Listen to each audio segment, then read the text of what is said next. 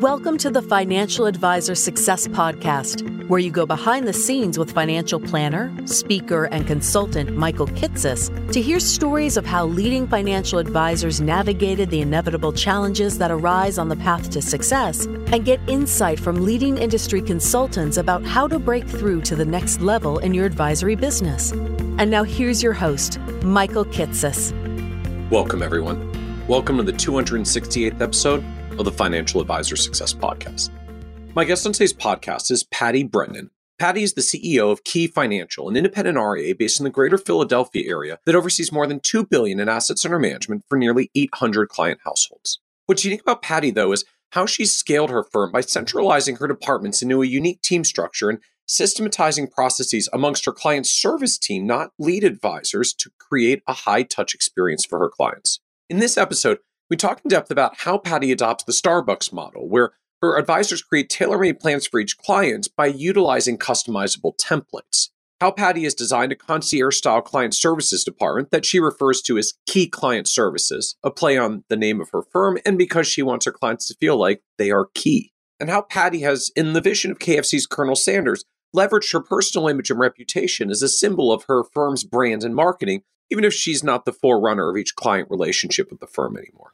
We also talk about how the four disciplines of execution by Sean Covey motivated Patty to form systems to get past just visualizing her business goals and moving towards actualizing them. How Patty was inspired to increase her firm's yearly growth goals after hearing an advisor describe bringing in 50 million of AUM in one year when she wasn't even growing at half that rate. And how she focuses on optimizing her team's individual talents to create a well oiled organization. And be certain to listen to the end where Patty shares how she realized that to truly scale her business, she needed to let go of her fear and learn to trust her team to implement plans and vision. How Patty feels newer advisors would benefit most from working in a firm that's growing and has the potential to keep growing.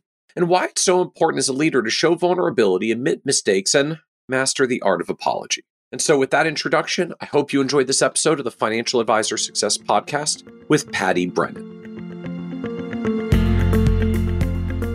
Welcome, Patty Brennan, to the Financial Advisor Success Podcast.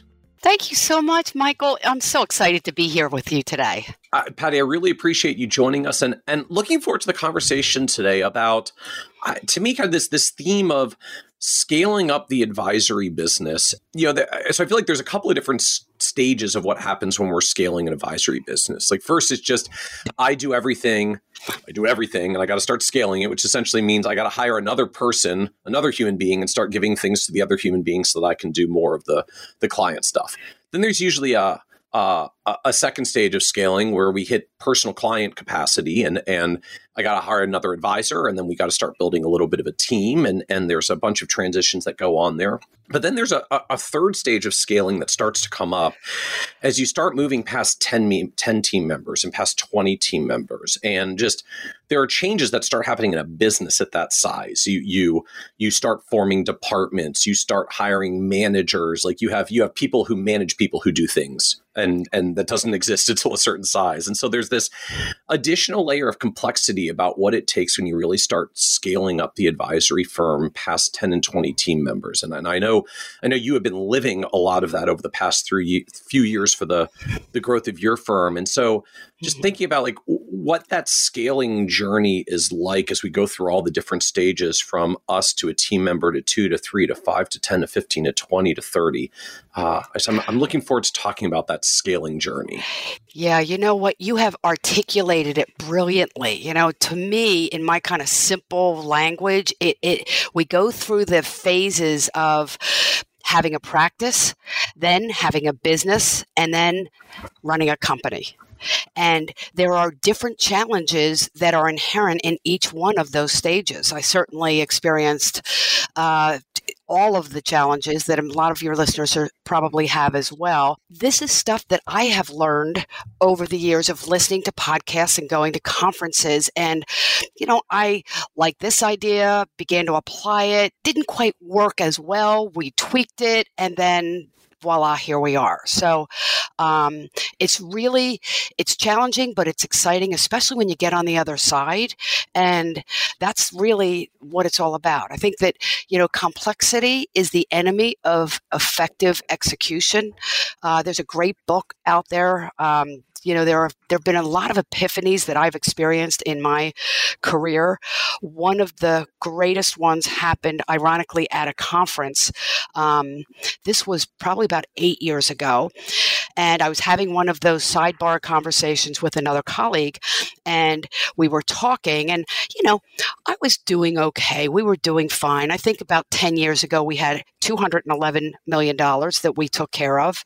I had seven employees, and we were having the conversation, and this person said, I was, you know, doing the typical conversation. How was your year? Yada yada.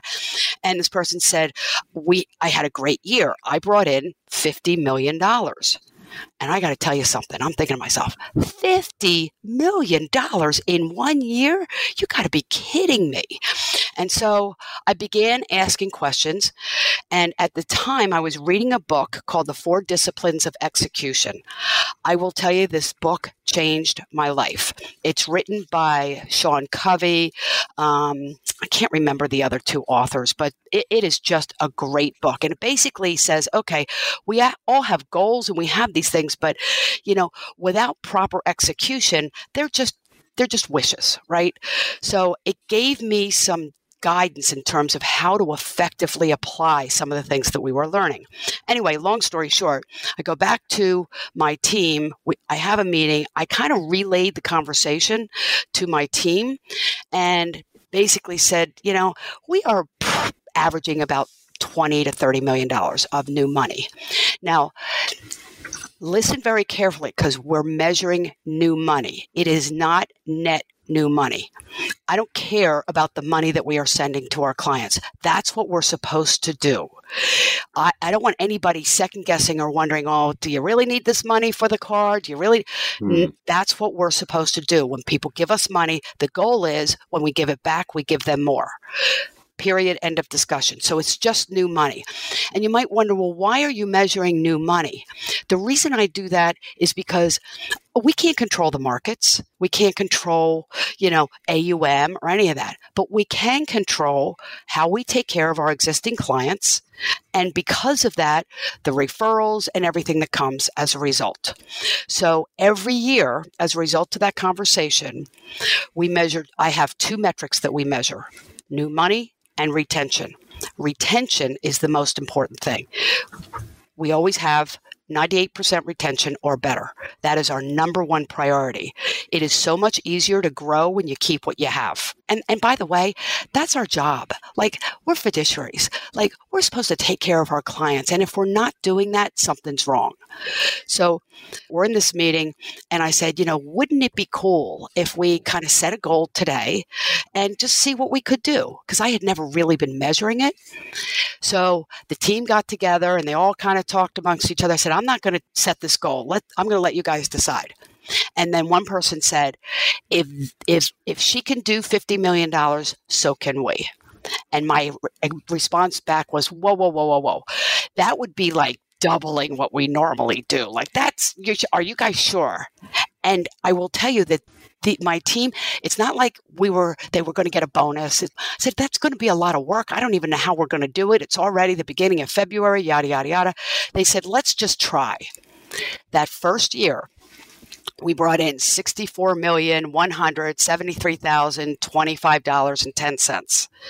And I I tell you the exact number because they didn't realize it, but at the end of the year when we knew that number, everyone got a bonus hmm. for the uh, derivative of that exact number. They got six thousand four hundred twenty-five dollars and and so many cents. So they kind of immediately saw the result of their efforts and of course, we had 98% retention. And so, what's happened since then, and I tell you this long story because it's really worked so well for us.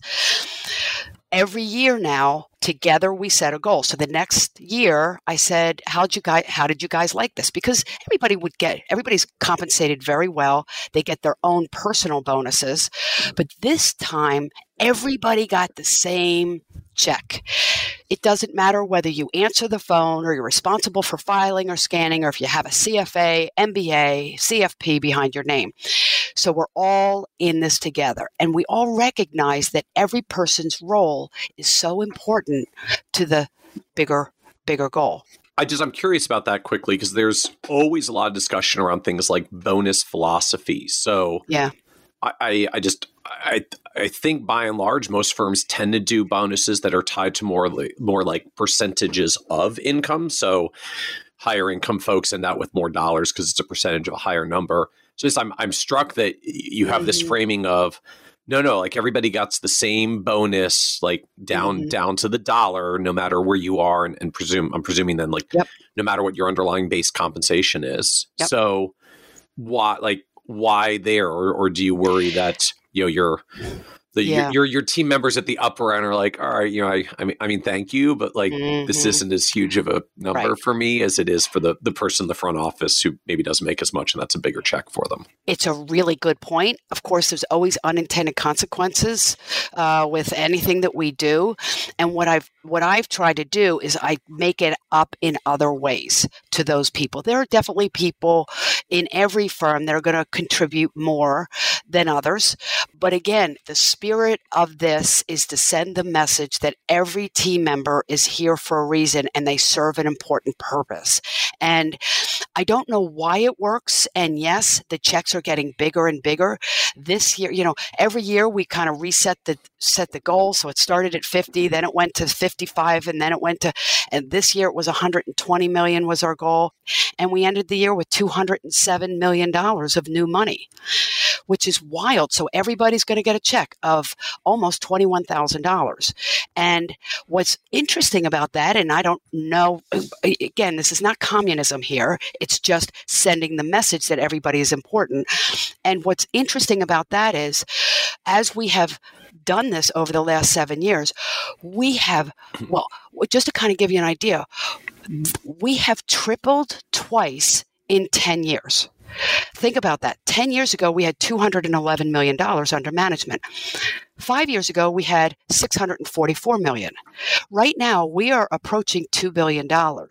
Now, there's lots of things that we've done. What's what's wild is that whatever we're doing, can I definitely point to that?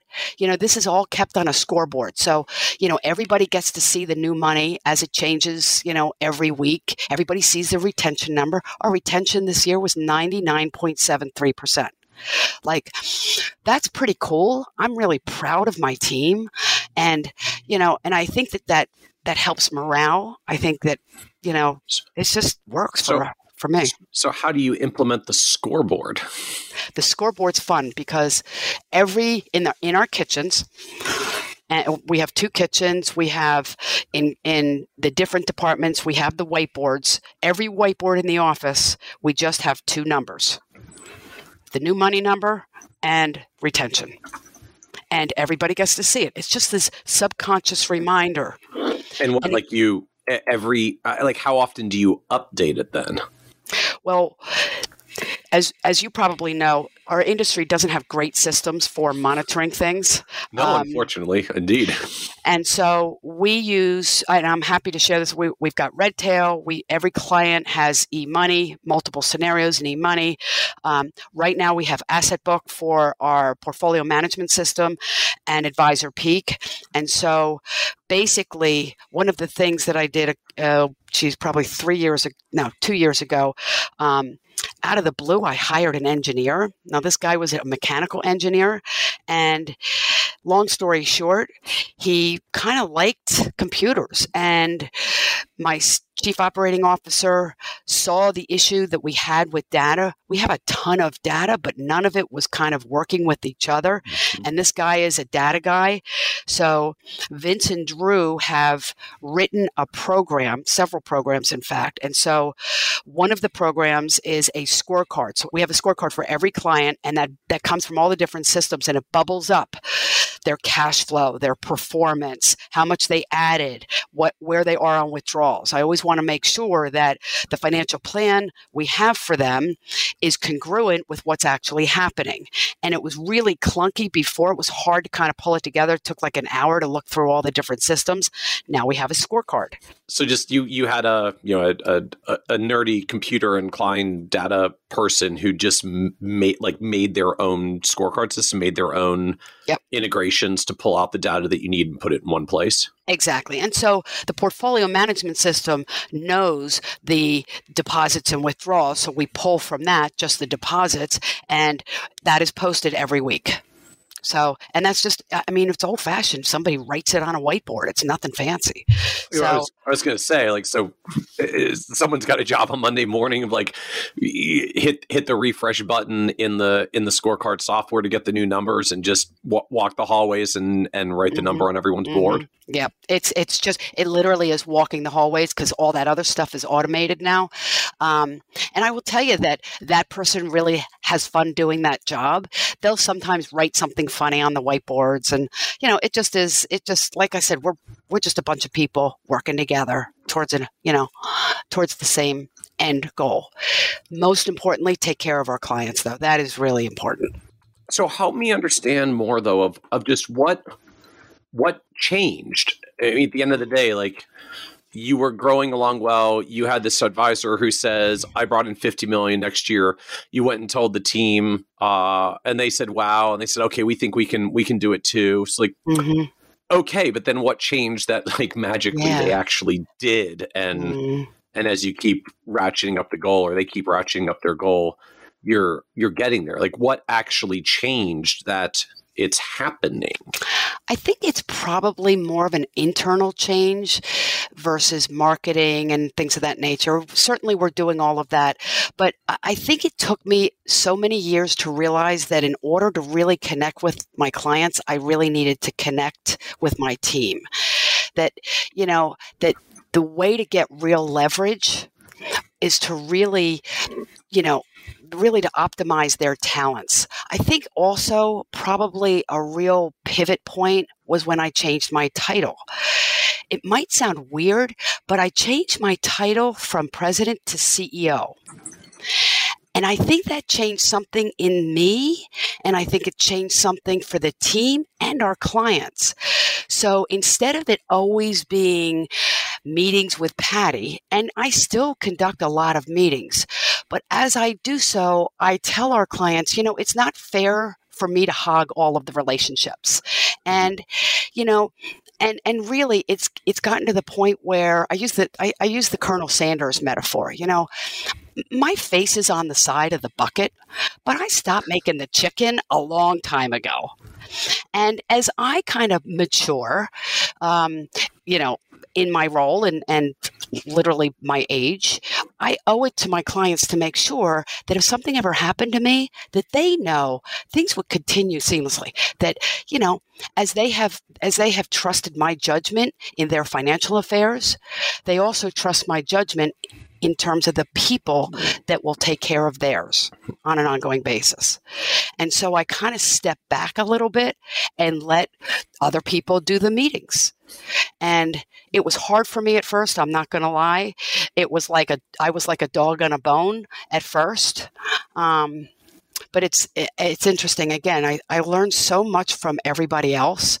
Um, Mark Tibergien, uh, I, he was speaking at one of our conferences, and he said something I will never ever forget. He said the greatest injustice we commit against another human being is to underestimate them. And by holding on to all that stuff myself, I was underestimating my team. And yeah, I got to throw them in the pool. They've got to kind of do the doggy paddle and swim a little bit. But eventually, as they, as everybody started to do it more and more, they got really good at it. And clients don't even ask for me anymore. Number one, they see we understand you're running the company now. We don't expect you to have to meet with us all the time. We just need to know that you're there kind of looking over things and and making sure that everything is continuing as they always have.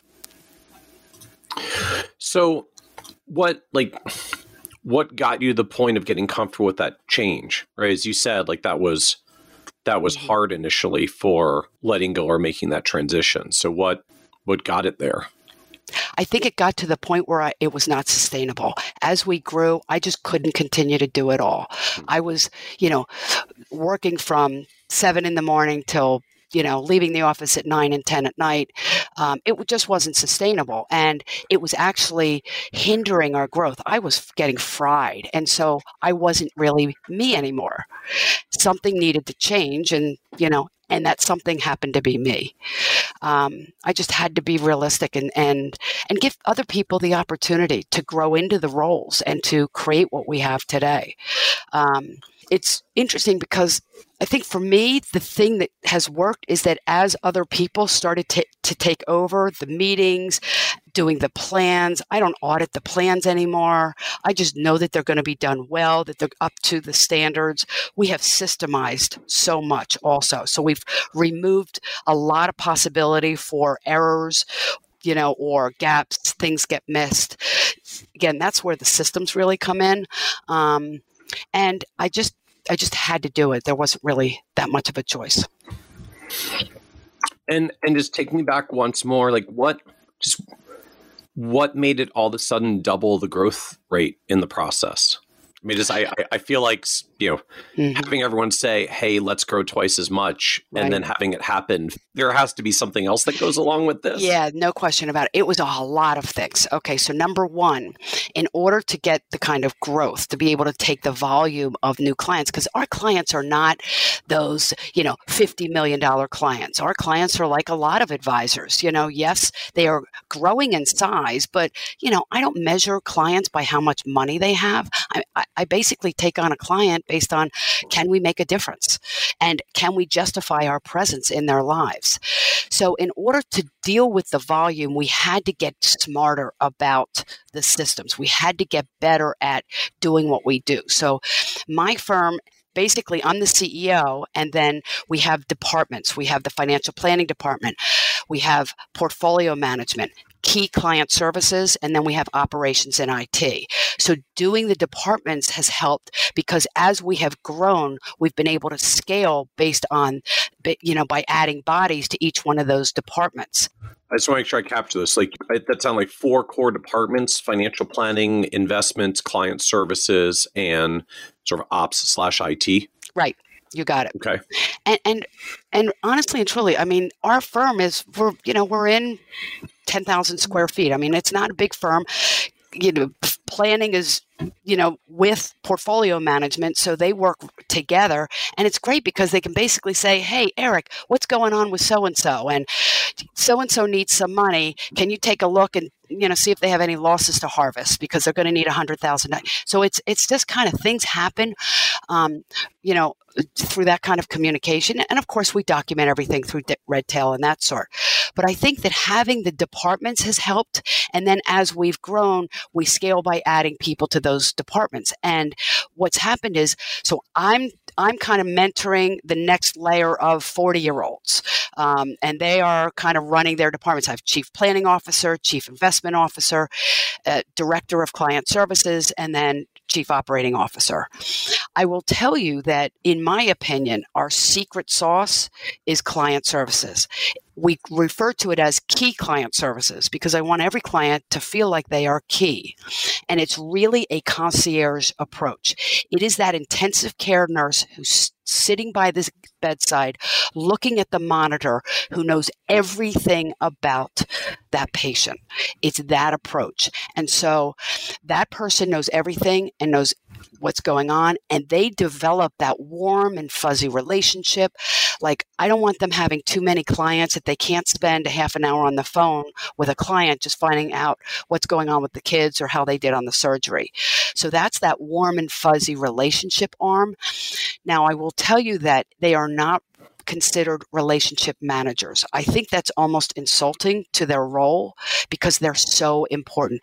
They are that key person that every client knows they can they can call for anything. Most of the time, they're going to be able to get their answer. But if they can't, they're going to get an answer. It'll get elevated to, you know, Eric or me or somebody, and they'll get their answer within 24 hours. Clients are not clicked around, they're not calling an 800 number. If you call my office, you're getting a live voice.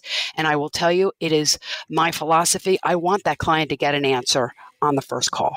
So you run the ship and you kind of send the message. And does it work all the time? No. But clients appreciate that we're we're doing we're, we're doing the best that we can you know in terms of making sure that they feel really important. So how does your client services team tie back to the planning team? I mean there, are there still advisors also assigned to every client? How do clients know mm-hmm. who, who to call? Like how, yep. how does that work? So every key client services person has a planner if you will that they work together on on their clients so they kind of know how each other work they know what's coming up etc um, is is that thing. always a one-to-one relationship like one one advisor, one key client services person, and then a set of, of clients that's associated with them?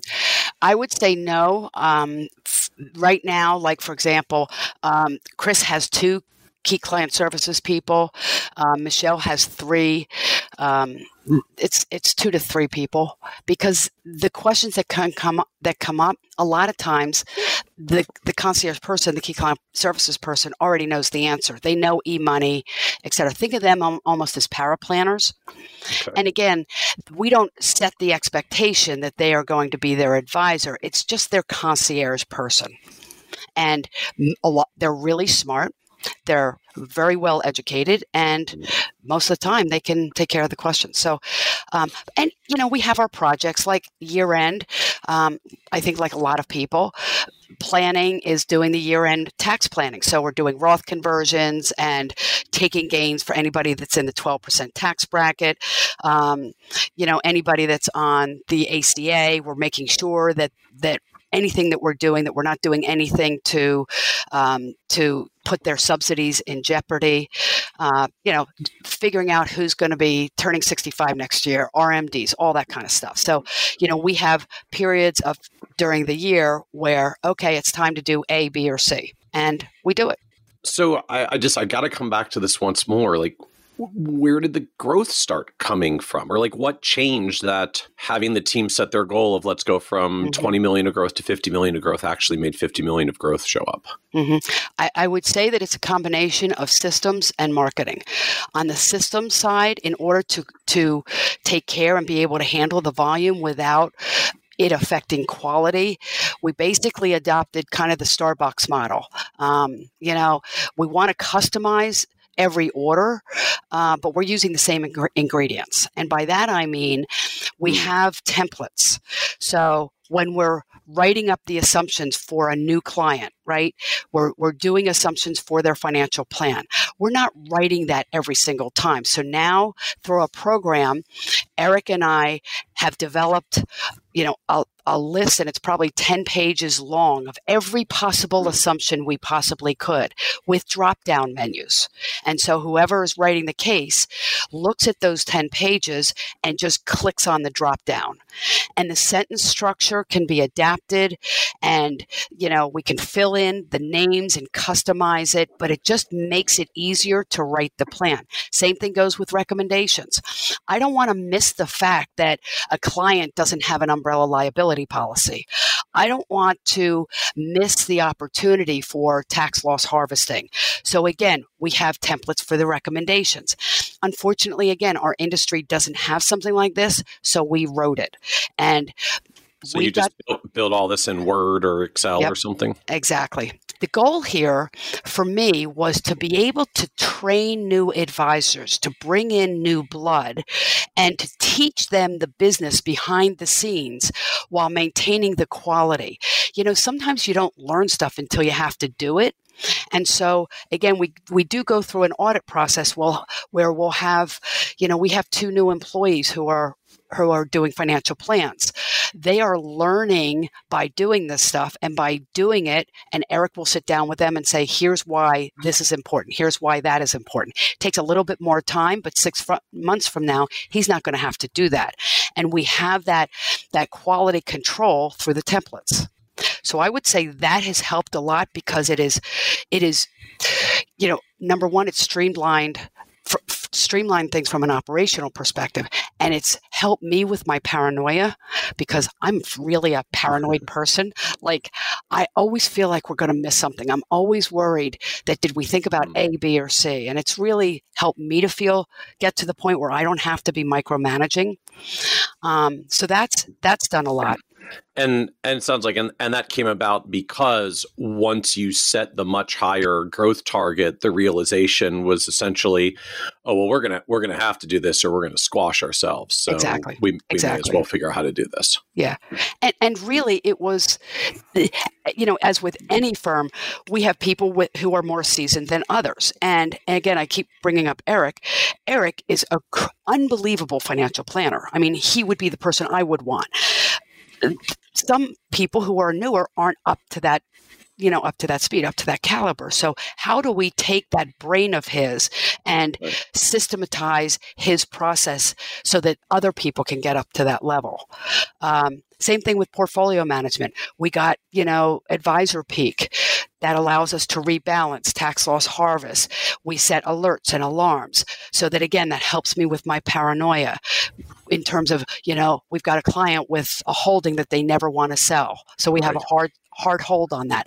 So to have the software and the systems that can talk to each other it's really really important. So i would say you know hiring a chief operating officer to help me coordinate all of this and systematizing our processes has gone a long way for us being able to scale up the way we have. And then what changed on the the marketing end? Because you said there were some mm-hmm. marketing mm-hmm. changes as well yeah. as this, these systems changes. Yeah, I think on the marketing end, basically, I've done a couple of things. First of all, I've kind of taken that concept of Colonel Sanders, right, and I I use that because I will often ask people, and I don't know, Michael, do you do you have any idea like when Colonel Sanders died? no, no idea. He's yeah. he's been on the bucket forever. Right. He's been on the bucket forever. I will tell you that he was, um, I think it was 65 when he opened his first franchise in Kentucky. So he was older. Um, he continued to work until he was 90. But what's really wild is he died in 1960 and his face is still on every wow. sign. Isn't that wild? Yep. And I thought, okay, if an old guy with a goatee can do it, maybe we can too. And so, from a branding perspective, we began to use that concept and say, okay, like I'm Patty Brennan. Key Financial. This is what we do. If you're interested, give us a call. You know, there's there's two sides in marketing. It's either push or pull. I don't know about you, but I would much rather pull. So that's the way we do it. We do it through the branding. And so that comes in the form of, you know, everything from magazine advertisements, believe me, believe it or not, they still work, to um, social media, which I don't believe does work. I have a podcast program as well. Uh, still, I'm still on the fence as to whether or not that's effective. I'm thinking that maybe webinars would be more effective because it allows for more, um, you know, exchange. You know, people can uh, enter questions. Um, I don't to this day. I mean, I think we uh, the podcast program I understand has gotten more viral, but I don't know what that means. I don't think we have a good way of measuring that ourselves, uh, and we put a lot of work into that. I have a sidebar um, uh, commentary on on that whole thing. Um, and more recently, I decided to try some commercials. Um, you know, if like it, local TV commercials, yeah, commercials, yeah, okay. literally just commercials. And um, you know, I, I, I figured during during the um, during the pandemic, I, I, I was watching TV and I was watching one night, and sure enough, Rick Edelman got on the TV, and I thought, you know, he's a really smart guy, and maybe if he's doing it, maybe there is something to that. It's really super expensive. I'm a believer that if you're going to try something, you got to give it a good year to three years before you say it doesn't work. Um, I am at that point, by the way, with social media. I think it's great, it's nice, but I don't know that it's effective uh, in terms of attracting new clients. I'm just wondering, it's like, is is TV working, or are you still? It's still it's, too early stages, too early to tell. Still too early to tell. We just started, realistically, probably eight months ago. Uh, I am hearing people who say, Hey, I see your commercials all the time. They're really good. Uh, or, you know, I see you on TV. Or, or better yet, what I usually hear is, I see you everywhere and mm. that's not bad i don't think it's i don't think it's bad because people people when they come in they will often say i see you everywhere i've been meaning to call you for years now and i just decided if not now when mm. and that's the whole goal i mean people will do things in their own time i just want them to know that we're here right. so, so i would say it's a combination approach and, and just out of curiosity, like what what does TV cost to do? Oh, it's television ads yeah, these days. Great question. You're in the six figures. Okay. So it wasn't something that I could ever look at when we were five years ago. Right. In fact, they did come in five years ago, and it was just way too expensive. And there are ways to manage that cost, um, but it's it's definitely it's a commitment of not only expense but time and how you want your messaging messaging to come across, what you want to say, etc. So um, that's basically. But yeah, it's it's definitely a commitment. So, just going back to, to the earlier discussion, what was it about four disciplines of execution that it, it, sounded like was part of the turning point of this of this moment where mm-hmm. you said we're going to do things differently and growth started to take off everything in that book just made so much sense to me you know it's one thing to have a goal you know and even how we frame our goals you know it's like you know it's one thing to say i want to lose 20 pounds right? When we say stuff like that in that way, we instantly create the image of ourselves 20 pounds overweight. But if we say instead, I want to weigh 120, we're sending a completely different message to ourselves. And you might think I'm kind of weird with all this brain stuff. I will tell you, there's a lot to it. Our subconscious minds are powerful. You know, I don't know if you ever get this feeling of, you know, you don't know why you know, but you just know. That's because as we age, we have years and years of data that's locked up into our brains, into our subconscious, and that data forms patterns, and we're able to use those patterns to create instinct. I think goals give us a sense of direction and clarity, but systems are really important. The, we, we rise to the level of our goals, but we also fall to the level of our systems. And that's what I learned. I learned how important having really effective execution of processes in terms of what we do on a daily basis and really having that focus. Not too much focus right? You don't want to have i mean i used to be have all these things that i wanted to do etc we just have two. It's we're, we're it's like a laser beam and so that was what I learned. I learned that, you know, you have the things that you want to accomplish, but you've got to be very real. It's, it's, you know, you got to have the substance. Fake it till you make it just works up to a point. You've got to have concrete action behind it. Otherwise, it's just a delusion. So, what are the action items? What are the things that we're going to do differently this year? I've, uh, we're, I'm having a meeting with everybody at the beginning of the year. And what I'm really curious about is when I look at last year and I look at what we were able to accomplish last year with the same number of people, I'm kind of curious like, how do we do that? And so, I want to look back at what did we do specifically last year to grow 72 2% above goal. That's kind of a big deal. Like, what do we yeah. do differently? So let's analyze it. Let's do more of the things that are working and less of the things that aren't working. Um, again, social media is fine. I don't think it's working. So let's not spend time on that, right? What are some of the other things that we can use that time for. I think the podcasts, and again, to get back to that idea, the podcasts are kind of interesting because I don't know that it's really that great for new clients. I think that any of this branding and marketing that we do, I think it's as important for our existing clients as it is for new because our existing clients send the podcast to other people and I encourage them to share it. If this is important, if this person is important to you and you think they would benefit from it, please send it to them. Like, that's my goal. I want everybody to do better. Whether they call us or not, that's okay. But you could make a material difference in these people's lives by giving them this information. I also do that kind of stuff in the PS of my quarter, quarterly letters because you probably, you know, I still write those quarterly letters. I think that's important. Um, they are, I, I slave over these letters. I'm not going to lie. I spend a lot of time on them. I think they're really important. Um, it's, uh, you know, it's some, you know, economic or market commentary or here's the new tax law and then i think it's important to include the warm and fuzzy stuff too the mm. you know this is what happened and this is these are some of the things that you know other clients experienced this year and every once in a while not all the time because you don't want to lose them into this but every once in a while i'll add a ps to say by the way if if you are having a conversation with friends or family over the holidays, and if there is somebody that you think it would be important for them to meet with us, just let us know.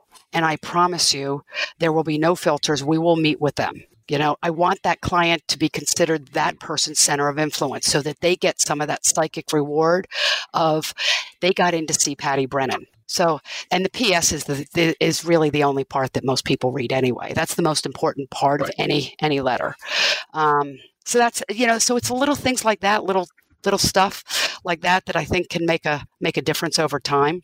So, since you've spent so much time focusing on how you're systematizing as as you were growing mm-hmm. and scaling up, can can you just walk us through what the like what the new client process looks like at this point? If I say, Patty, this this sounds great, I want to be a client of of Key Financial, sure. like get, get, us started. Sure. Like, how does this work in your firm? What happens? Absolutely. So let me take it even further back because I think okay. that first impressions are like so important. So um, let's say that a client calls or or someone calls in and they they talk to Susan and they say, "I'd like to set up a meeting with Patty Brennan." First and foremost, I do every initial meeting. That's really important. And I'll go back to that in a second.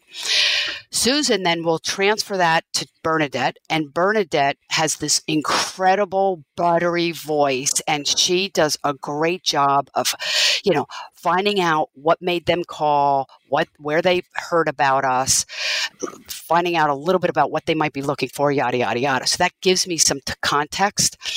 Um, she puts all of that into Redtail and gives them a feel for the process. So we send out a questionnaire, and the questionnaire is really the stuff that we would need to do a financial plan. It's a list of things to bring to the meeting or even send in advance. Um, it includes questions like Do they feel comfortable that their spouse would be able to handle their financial affairs if something were to happen to, you know, to one of you? And, and it, there's a whole list of things that just fill in the blank, you know, takes 15 minutes to fill in, et cetera. But it just kind of sets the tone of the conversation questions. And the beginning of it really starts out with Is there something on your mind that you'd like an answer to right away? Because I want to know that. I want to give them that answer in that first meeting. So it's very open ended, but we get the stuff. And we didn't do this five years ago. And when my team said, you know, we should send out the questionnaire even before the initial meeting, and I'm like, nobody's going to fill out the questionnaire. Nobody's going to do all that work. Oh my goodness, Michael, I was shocked. I can tell mm. you, I can, I can give you on one hand, maybe five people didn't, didn't fill it in and bring this stuff. So that was a nice little epiphany. So they, so they come in, we have that initial meeting. I, I basically focus on them. I look at the stuff and I answer their questions. My goal in every initial meeting is to give them three things that they may not have known about before or to make three observations, three ideas. So they walk out of that meeting feeling like, wow, I can't believe she spent that much time with me and really helped me right on the spot with zero obligation. And so that's the first meeting we go through. In, invariably, they say, How does it work? How can we work with you? And the way that I explain that is we go through two phases. And this is this is my business model. It may work for other people, it may not. But basically, phase one is where we build the financial plan. Okay, we do a financial plan you know 360 look at run the different scenarios and determine what areas where they might be vulnerable and then we come up with specific action steps in all areas whether it be you know their estate planning or their portfolio or get the umbrella or get rid of the life insurance you don't need it anymore. So phase 1 is a flat fee.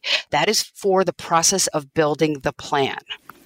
At the end of phase 1 I tell everybody, you can say, Thank you so much, Patty. This is great. Thank you, Eric, Brad, Michael, all the people that were involved. We're going to go off and do our own thing. Or you can go to phase two.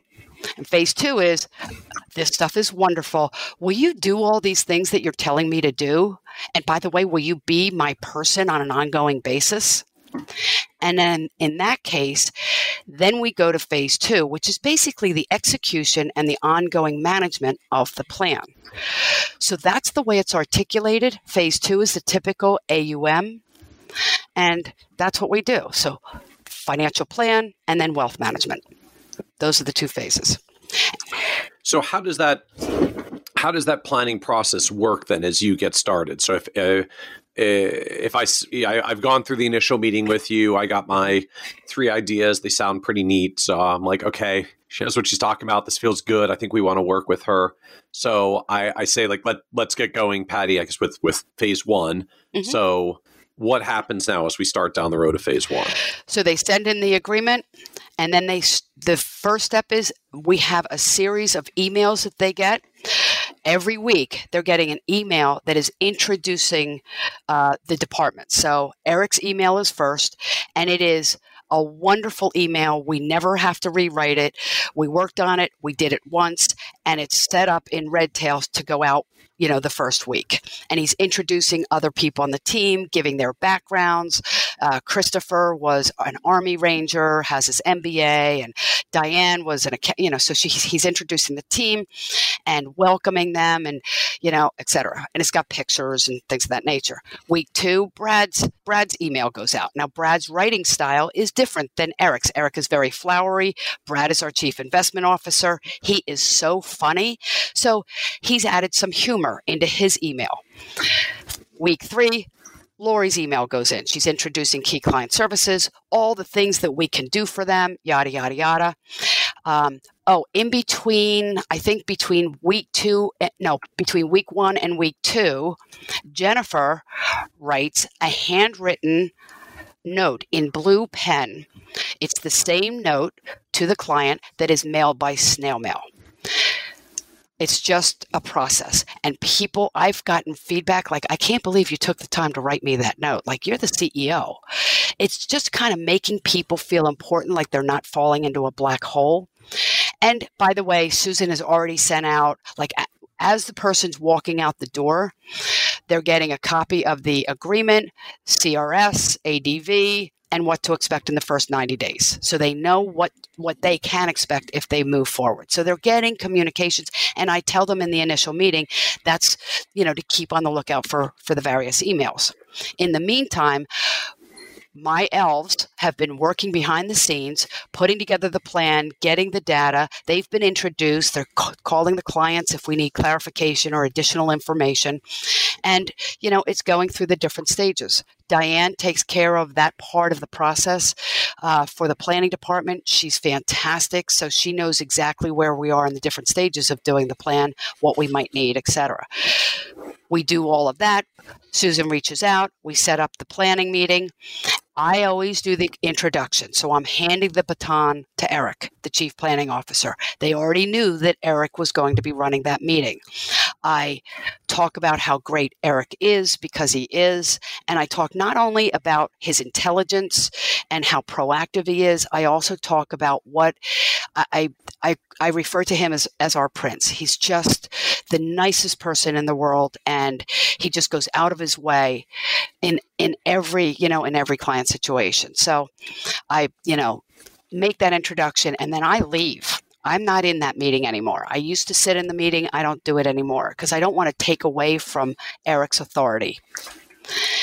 They do that meeting. That was a big change, by the way, just about Mm, just before COVID, because I always did the planning meetings because I thought that I had to have that congruence and that consistency. But by communicating it differently, Eric now does it, and it's fantastic. I don't have to be in there for two hours, and and they now go to him, they go to Diane, they go to the other people, so that I can focus on running the business, and frankly, being the brand. So at the end of that meeting, usually we say, go home, talk about it, we'll tweak it. We can have another phone call, another meeting, but usually by the end, these clients are saying, okay, what's the next step? We want you to be our people. And then in that case, the key client services has been in that meeting with Eric. They've already know who the concierge person is. We kind of know as we're going through it. She's got paperwork ready. We're ready to go if they're ready to go, or they go home and we set up another meeting. So it's really hands off. I want them to want us more than we want them. But in the meantime, they've been getting a, a, high level of touch because they're getting the handwritten notes, the ongoing emails every week for the past several weeks.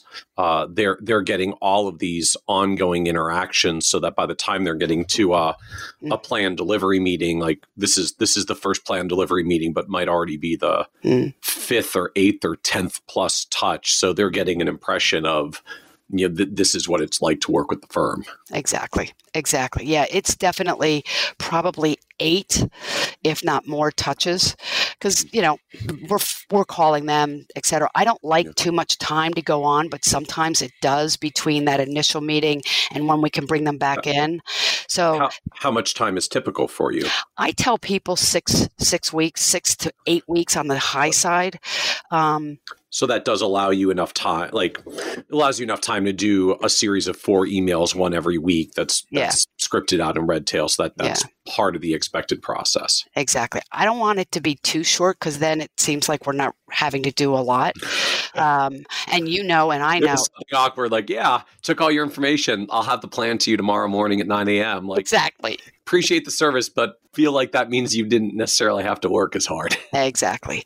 And and it's it's really interesting when you see the the the case and when it's done. And the other thing that's actually, you know, COVID was was really interesting for me and I'm sure for you as well and everybody that's listening because boy did we have to pivot. Like, right. you know, I don't know about you Michael, but you know, we had our, you know, disaster recovery plan, but when that happened, I'm like knocking on my, my knocking on my head saying, "Oh, okay, I hope it works. Uh, because everybody had to be, you know, in their homes and, you know, computers in their homes and printers. And for the most part, I was pleasantly surprised how well it worked.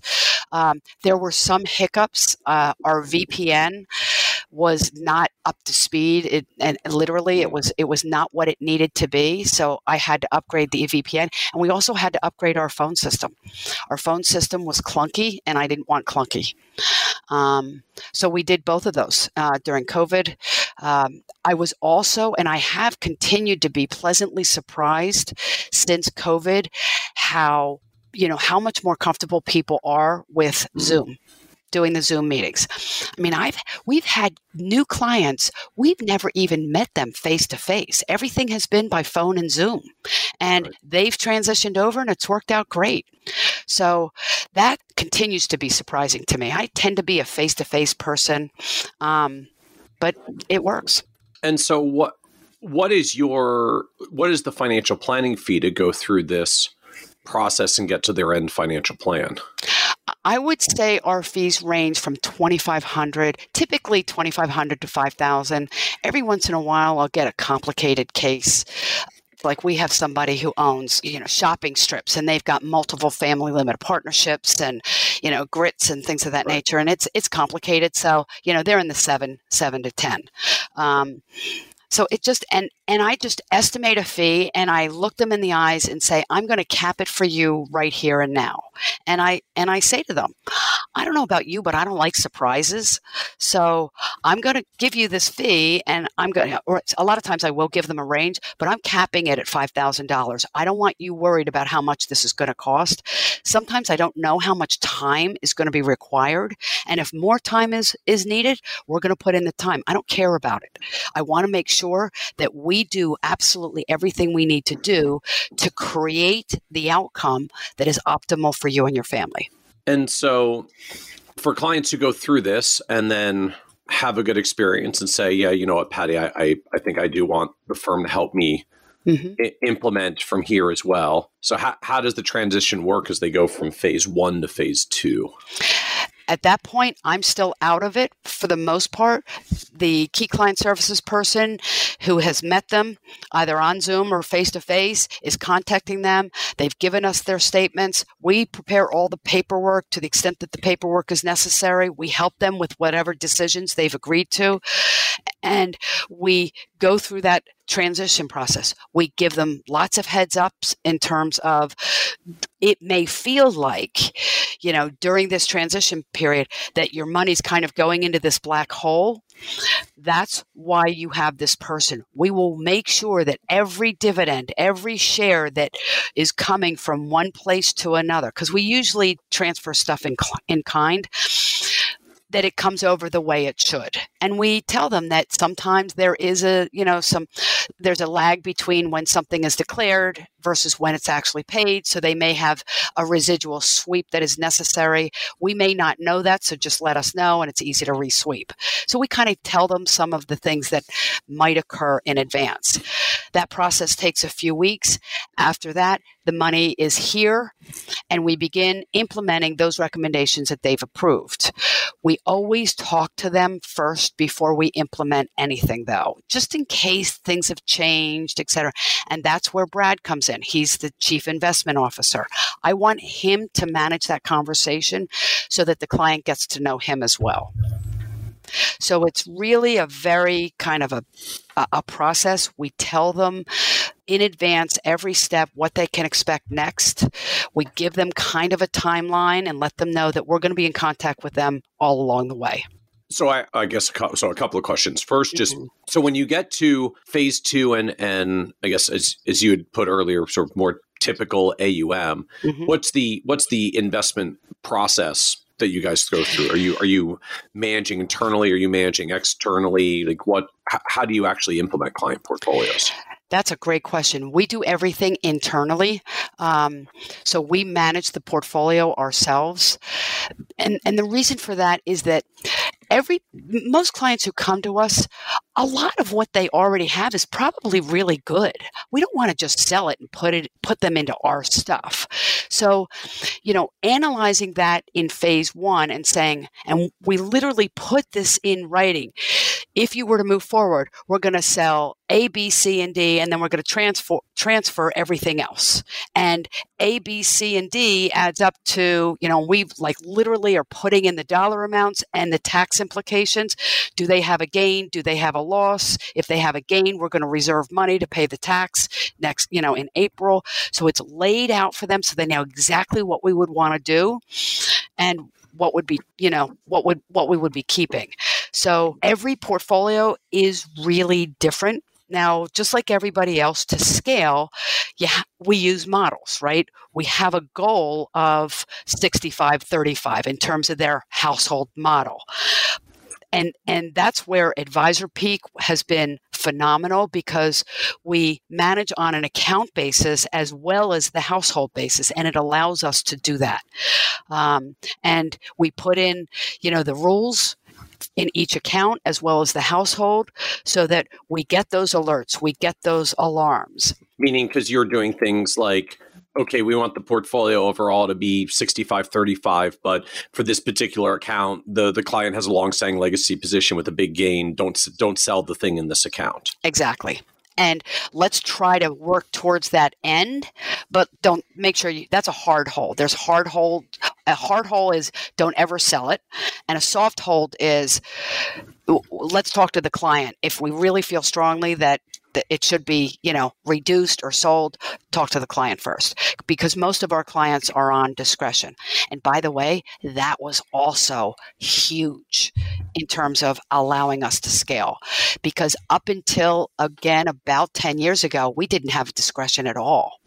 And so the way that we had to do it was we would, you know, do the rebalancing, analyze the portfolio, send out a letter with the recommendations and have them sign off on the letter because actually we found out we realized that that was actually faster than calling everybody. And then we would call people from time to time because you end up on the phone for half an hour. So the letters were actually more efficient uh, and they were effective in terms of getting the portfolio rebalanced. But what they weren't great at was getting them, we weren't getting them back in a timely manner. And so what we wanted to do sometimes changed, especially, especially during the financial crisis. Like it was, things were happening so quickly, we weren't able to do the tax loss harvesting as quickly as we would have wanted. We were actually, you know, we were actually hurting our clients by not having discretion so that we could act on their behalf quickly. Fast forward to COVID we did two full rounds on every client portfolio. Last year probably a billion five. We were we were able to do two full rounds within 4 weeks. And and that for some people they may not think that's a big deal but i will tell you the way that we do it is we're not doing you know we're not doing model rebalancing so that every client in that model gets rebalanced. We are doing it client by client because we're looking at the financial plan on one monitor and we've got the portfolio on the other monitor.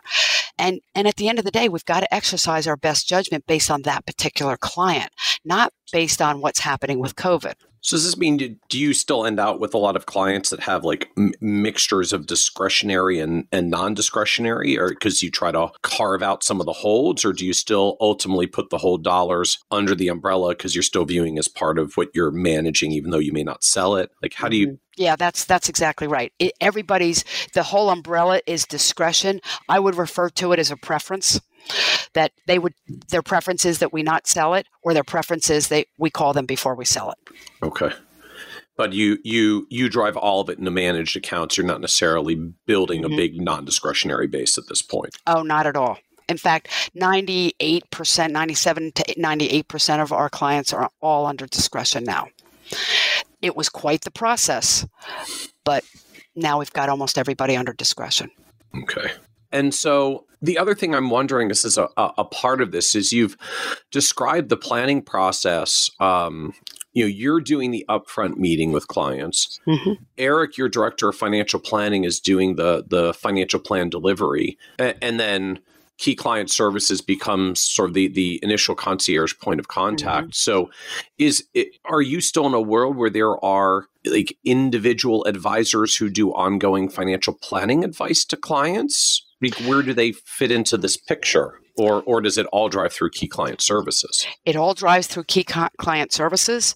And then they would, ha- for example, there may be a question and Christopher can answer it or Diane can answer it. Because again, and, they've and, met these and who people. Are Christopher and like who are Christopher and Diane? Where do they fit into this? They're in the planning department. So Diane has her CFP, Christopher has his MBA. Um, he's he is transitioning to be kind of more on an advisory basis. Michael is here as well. We've got lots of really good people who can answer the questions. I like to have consistency. That's why each client, key client services has their person in planning so that if, you know, Susan has called several times with different planning questions, she's always going to be talking to Chris. Okay but at, but at the end of the day, you don't actually end out assigning clients to a, a, lead advisor who's doing advisor level relationship management necessarily because mm-hmm. key client services becomes the main point of contact and if clients contact with a planning issue you bring in someone from the planning department to answer their issue uh, and mm-hmm. and solve their thing but they're that person from the planning department isn't a advisor relationship manager necessarily exactly for example, let's let's fast forward. Six months have gone by. A year of, has gone by. It's time for us to set up a meeting. Key Client Services knows that. They're reaching out. they're asking Susan to s- set up a meeting. Depending on our schedules, etc. Sometimes Eric is doing that meeting. Sometimes I'm doing the meeting. Sometimes, um, you know, Sam is doing the meeting. But there is kind of a planner, if you will, who's running that meeting. Uh, sometimes I bring in, have Brad come in if they have portfolio questions, things of that nature.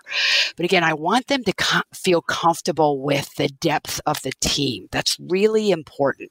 It doesn't always have to be me and Eric and you know the the, the senior people, um, because I want them to get comfortable with everybody. Interesting, but but that literally gets to the point of even when they're coming in for annual reviews like it it may be you it may be the chief investment officer maybe someone else who is a, a, on the investment team mm-hmm. uh, that that's doing it and delivering that update but right. it's not necessarily quote unquote your, your advisor that's always right. always your individual advisor for whatever right. it is it's it's all it's all centralized and mm-hmm. departmental for you exactly you might be surprised to hear this but it is very effective. Like, for example, we had clients today. I was not able to be in that meeting. However, I popped in. So this is kind of the, you know, it's the old dentist, you know, the dental office idea. Yep, you know, yep. you've got your dental hygienist. The doctor comes in and says, "Hey, looked at your X-rays, no cavities, look great. How's the family? How you doing?"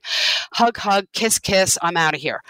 That's basically what I try to do. I don't always do it. It's not always necessary. Also, as it relates to who's running that meeting, sometimes it's just personalities. We know our clients, and some clients are very, um, you know, they're very portfolio hyper focused. So I'll have Brad run that meeting, or they are tax hyper focused. You know, it depends on the personality. Some people are really like like Eric will go in and he'll bring up the St. Louis Fed and talk about all of, all of the economic indicators. And there are certain clients that just love that stuff. Eric will run that meeting. So we know our clients, we know that's what's appropriate. And I kind of like running them, you know, popping in and doing some of the meetings myself. And so as this as this gets applied across the uh the whole firm. I guess that's that's just part of the scaling dynamics. Then that mm-hmm.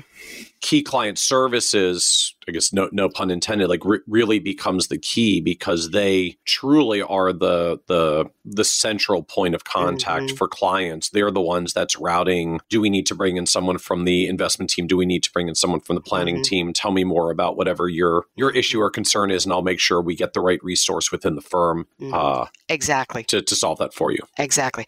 Let me give you a perfect example of what happens literally on a weekly basis. Um, I will tell you one of my key client services person, her name is Kelsey. Okay. Kelsey was helping a client with a mortgage situation and he was needing information and didn't understand. He's an older client and he was literally calling her almost every day. And it was kind of the joke because they're in, you know, one big office and everybody's like, Kelsey, it's for you again. And everybody knew and, you know, et cetera, et cetera. Long story short, client asked a question that Kelsey didn't know the answer to. So she said, let me, let me ask Patty, let me have Patty call you back. Right. So Kelsey came into me. She said, This is the question. I didn't know the answer. So could you give the client, you know, give the client a call? I said, Absolutely. By the way, let me give you the answer first in case it comes up, if in case it ever comes up again. So I called the client. You've talked to the client, gave them the answer that they were looking for. And just as I was about to hang up, the client said to me, Patty, before we hang up, can I just tell you what an angel Kelsey is? I want you to know that I have probably been driving her cra- crazy this week. he said, and it was so funny. He said, I have literally called her every single day and she was so patient. I was on the phone with her for 45 minutes, half an hour one day.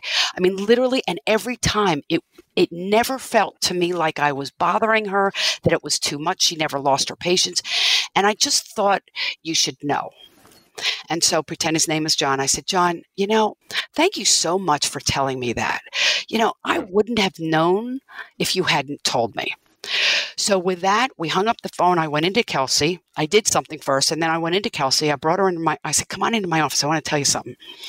And I told her the story, and I said, "Kelsey, I want you to also know that I just called in a pretty juicy bonus and you've also gotten a permanent raise. Hmm. Because you made such a difference in that client's life today. And by doing so, you made one in mine as well. So I just wanted to thank you. Well, Michael, she started to cry. She started to cry. It doesn't end there. She leaves my office, and I thought, wow, what an experience. So I called John. I said, John, I want you to know the difference that you just made in a young person's life. And I told her told him the story. And you know what? He started to cry. He said, Patty, thank you so much. That just, I can't believe that you did that. And I can't believe that you told me that you did that. Like, that is just fantastic. And so that's the spirit of this. That is what those people are. They are the secret sauce. They go out of their way. I've had people who were suicidal. We saved their life true story. I've had people who I had another client who was had a massive heart attack. Her husband's in a wheelchair. He's a diabetic. She's in the ambulance. She's saying, "Who's going to give my husband his insulin? He needs it at five o'clock. He's in a wheelchair. My kids don't live near me. What are we going to do?" And she's having a massive MI. And the guy in the ambulance is like, "Look, lady, we can't worry about that right now." And she told me this story, and so I said to her, "Look." Here's what we're going to do about that. We are 10 minutes from your home. If this ever happens again, please make sure you put a, a, a, sign on the refrigerator and tell the ambulance driver, give them our number. I will run over there and show us where the meds are. I know all the kids and we'll take care of him. We'll make sure that he's gets what he needs when he needs it. And that client literally fell off her chair. She's like, Are you kidding me? You would do that? I said, Are you? I said, Of course we would do that. You know, that's what we're here for. This is not just about managing a person's money. It's we we, we don't work with money, we work with people. And that's what it's really all about so I'm struck just from the the the business end that mm-hmm. I mean, as I'm, I'm sure you know, a lot of firms, mo- most advisory firms, like it's it's pretty common that just there's a main advisor who's the main, mm-hmm. I don't know, the main person, and client services support to the extent they support them are are usually more focused around I'll, I'll just call it purely administrative tasks mm-hmm. that it feels like you have you have turned that structure somewhat upside down by putting your client services team like tr- truly at the center of that to the point that your planning investment teams are are centralized and you don't necessarily need to set like lead financial advisors right. for each and every client. Exactly. You got it. Because so, I, I, I, and the people in client services are, I, they're kind of like I am in a way. I mean, they're very nurturing and huggy, huggy, and that kind of stuff. But they're also really smart, and they really will go out of their way to do whatever is necessary. Um, and and but, how many how many are there? Like how, how have, many are in are in that key client specialist area? I, I think we are approaching ten, and that's where the scale comes up that's where the scale really comes because I can always add people to key client services. And, and by the way, in terms of morale and satis- job satisfaction, like they love what they do because they know that they're making such a difference in these people's lives. And and how many clients are there across the firm? Uh, we are at about 800. Okay. 800 clients. Oh, interesting. So I mean, from that perspective, like eight, 800 clients, 10, 10 key client services right. team members. So you, you like your key client services may have no more than 80 to 100 clients each that, that they're mm-hmm. kind of mm-hmm. lead on from a relationship perspective. Exactly. I, I want them to be able to have the bandwidth to be able to take care of those clients. And I I will tell you that sometimes as we grow, that's that's that's why I'm always trying to hire ahead because I see what's around the bend and I got and it takes a while to get people trained. Right, We're right. in that process right now. So, you know, some of our senior key client services people, sometimes they get a little overworked and you know, I've got to ramp up the the, the training and the hiring right. process to make sure that that doesn't happen. But from a staffing perspective, you know, just as you noted from the scalability perspective, you can likely still hire and train key client specialists at a mm-hmm. at a at a lower cost point for the business overall mm-hmm. than trying to get you know mm-hmm. super senior experienced financial exactly. advisors that are are harder to find and harder to train into your systems because they learned it somewhere else, and you've got to train them or retrain them to your style. Yep. So you've you have kind of largely bypassed that challenge by focusing the the client connection at the key client specialist level. Absolutely. And you know the coaching that goes on, everybody who works here is a coach. Everybody coaches each other. It's it's uh, several years ago I had a meeting with everybody and I said, you know, it's really important that we all recognize that each one of us are professionals. In fact, I instituted this this program where we don't keep track of sick time anymore. I don't keep track of vacation time.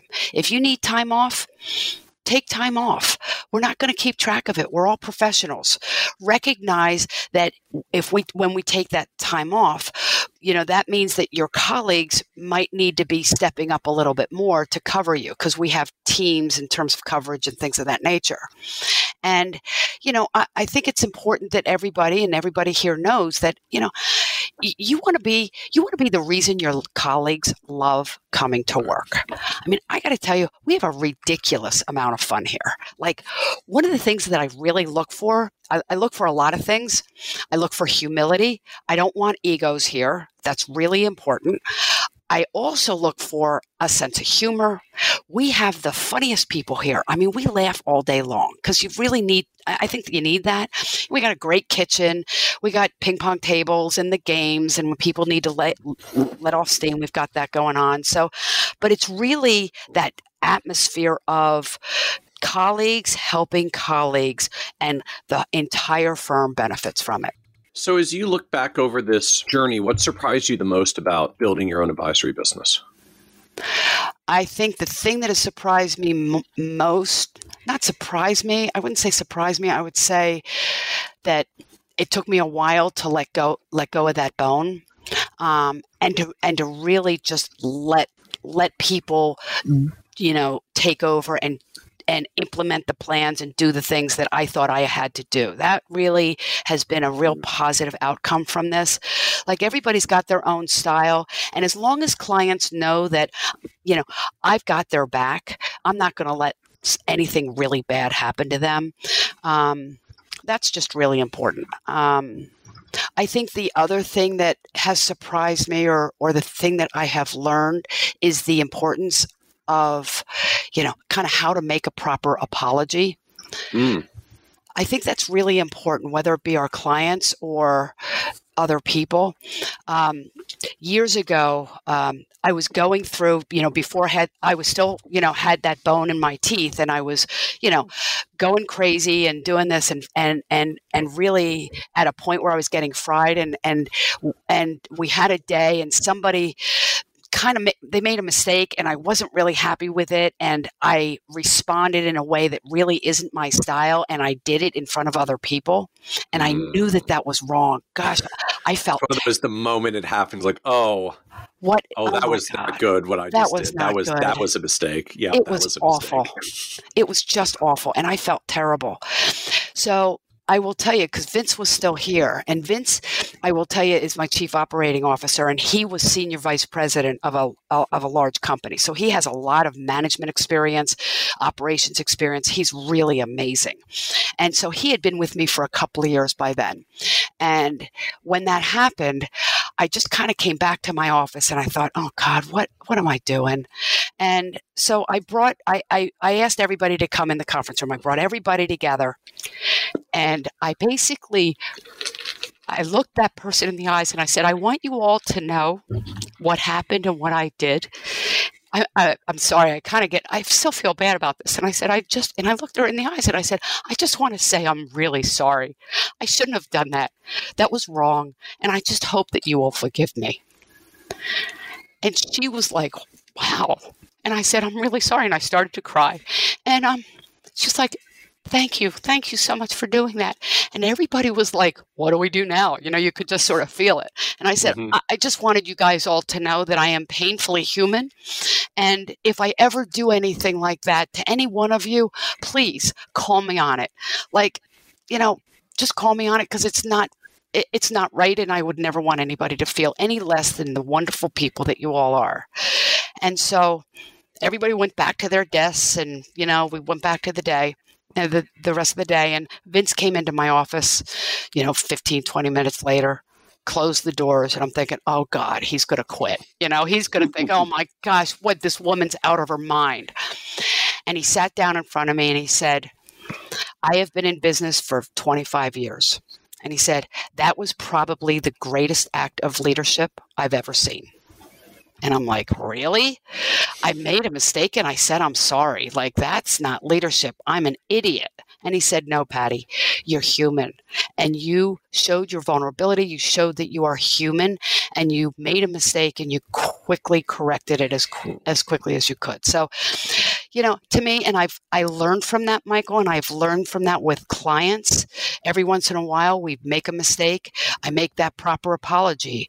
I apologize. I thank them for bringing it to our attention. I tell them what we're going to do to fix it, and I really thank them because again, if we don't know about these things, I can't fix it. And because of them, another client is never going to have to go through what they went through. And then follow through. Tell them that, you know, give them that, that follow through. I'm going to touch base with you in a month or two months and make sure that we're, we fixed it. So, what was the low point for you on this journey? I would say the low point for me was the financial crisis. We were still in my second basement. Mm-hmm. Um, at the time, I had nine or 10 people coming into my kitchen. They come in through the, the side door and they raid my refrigerator and they would go down to the basement um, and work for the rest of the day. And everybody, I didn't have anybody on, you know, you know, phase two type of thing. We were more of a retail shop. Um, and um, that was really hard because I didn't have that recurring revenue stream um, to kind of help us weather the storm.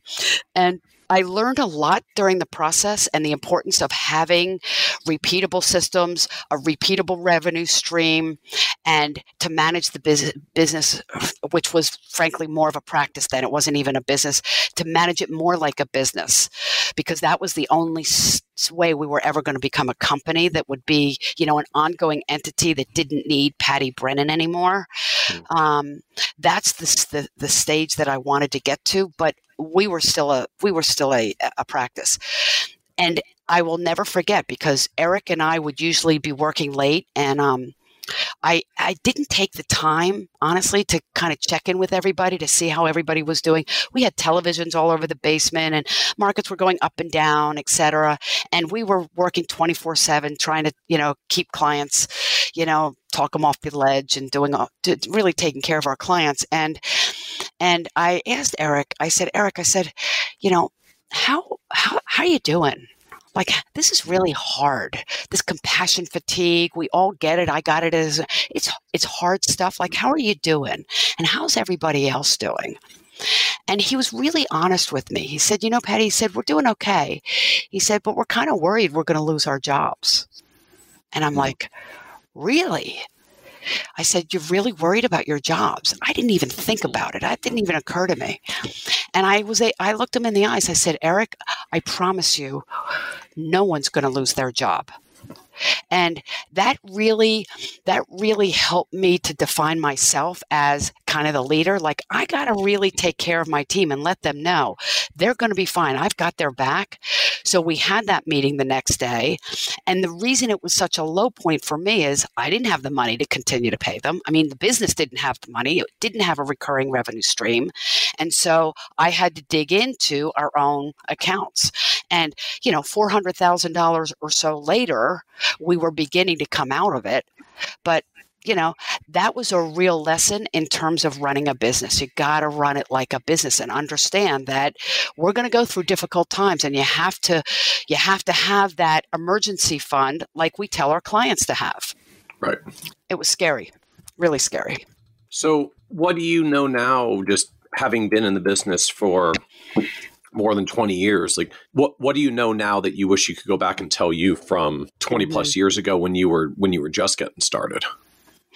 I would say that I wish I had known the value of bringing other people into the meetings and, and elevating the rest of the team we had a lot of people at that time, but clients didn't know who they were. They would come into a little townhouse. I, I, had an office where I would have meetings in this townhouse business center, but all of my employees were in my basement. Our clients didn't even know where they were working. They never met them. They never saw them. It was always just me. That was wrong. It was, I wasn't wrong. Even to this day, I'm kind of surprised how many people still, you know, signed on and wanted me to be their advisor, but it was, it was not necessary. So what, by what was driving it? Because it sounds like it was it was a conscious decision to do it when you were doing mm-hmm, it. Mm-hmm. It was fear truly it was fear. It was that i had ptsd after the financial crisis and i was having had to dig into our own funds which frankly were not a lot at the time and to be able to have to sell those investments to keep my payroll and keep things going i couldn't even imagine what it would be like to have you know an office where i'm paying $10000 a month in rent on top of everything because the, the the office that we had was something that i had gotten in the 90s and it was already paid off. So it was really just fear. It was just, I was worried about making sure that I always had the cash flow to pay my people. Um, and so finally, I had to feel the fear and just do it anyway and that's what I did. We moved into this office. I ended up buying and buying a you know an office building, and I think that also has helped a lot in terms of sending the message that you know we're going to be here for a long time. So, what advice would you give younger or newer advisors that are, are just looking to get going today and in, in building their practices? I would say the best thing that I the best advice I can give is for them to join a team that is growing. You want to you you want to be on a team that's already growing. You you learn from learn everything you possibly can. You know, this is the way that we do things today. It's working really well. But I don't know what we're going to look like three years from now. Every year, I ask the question. I have a leadership team, and we we meet. We're having a meeting next week. It's going to be an all dayer, and I'm going to say, okay, is what we're doing still working? Should we rethink this? Should we begin to develop silos where you have a main planner, portfolio manager, and key client services? We haven't done that yet. But we now have uh, the, the staff who is already well trained, and we could create that in an instant. That would be fairly easy. We might do that in the future. The way that we do things currently is I will tell you that the people who work here really seem to like it. They never feel like they're in the, in the on their own island and there's a lot of camaraderie and that feels good but who knows what it's going to look like three years from now. And by the way, I don't know that we can't keep that same great mm-hmm. camaraderie if we go into that silo approach. But I don't want, my only concern with that is I want clients to understand that they are clients of the firm. I want the that I want people to feel that ownership that they are they are the reason that that client stays with us. So, again, I'm an open book. I'm learning just like everybody else is. So, what else comes next for you? I think for me, you know, I'm, you know, I'm one of those people. I don't know that I'm ever going to fully retire. I mm. will rewire I will I am I am making myself less and less relevant uh, over time it's that seems to be working quite well. I've had to improve the messaging because the one thing that I never wanted clients, I never wanted them to feel like they were being pawned off to a junior planner. Like I get clients from other advisors where that's happened, and I don't want clients to feel like that. So I'm working on like what we're doing right now. This department approach works to alleviate that concern because at the end of the day, I tell everybody, I'm your advisor. I'm accountable. I'm the person that you go to if you really need something that you don't think anybody else can help with. So just know that. Um, going forward, what does that look like? Does Eric then step into that role? Does Brad step into that role? I don't know. We'll see. I'm open to all of it. I think that's really important. I have, if anything has changed, I, I have become a lot less resistant to change. I actually am welcoming it because with every, with every change that we've made, it's actually things have improved. Has it been perfect? No. We've had to tweak here and there, um, but you know, it seems to it, it's working. So as we wrap up, this is a podcast about success, and, and one of the themes that always comes up is just the the word success means means very different things to different people. And so, as someone who's built what again one would objectively call a very successful business, is you're you're coming up on two billion dollars. How do you define success for yourself at this point? I guess I always want to be known. I think for me, success is only relative to the success that other people in my life feel like they have. So it's not my success, it's my ability to help others realize their own success, whether it be financial success, personal success, passing the CFP, whatever it is, to be that catalyst that made the difference in their lives. That to me is ultimate success. Oh, I love it. I love that framing of I want to be the catalyst for it. Mm-hmm. Mm-hmm. I want to be the catalyst. Yeah, because and there's a lot of ways that we can do that, right? It's clients, it's employees, it's the kids of clients. There's so many different ways that we can make a difference in other people's lives. To me, that's really cool. Well, amen. Well, thank you, Patty, so much for joining us on the Financial Advisor Success Podcast. And thank you, Michael. Want even more ideas, tools, and resources on how to break through to the next level of success as a financial advisor? Check out the leading financial planning industry blog, Nerd's Eye View, at www.kitces.com, where Michael covers the latest practice management trends and financial planning strategies. And by joining the members section, you can earn IMCA and CFP continuing education credits, along with exclusive member content. Get it all now at www.kitces.com.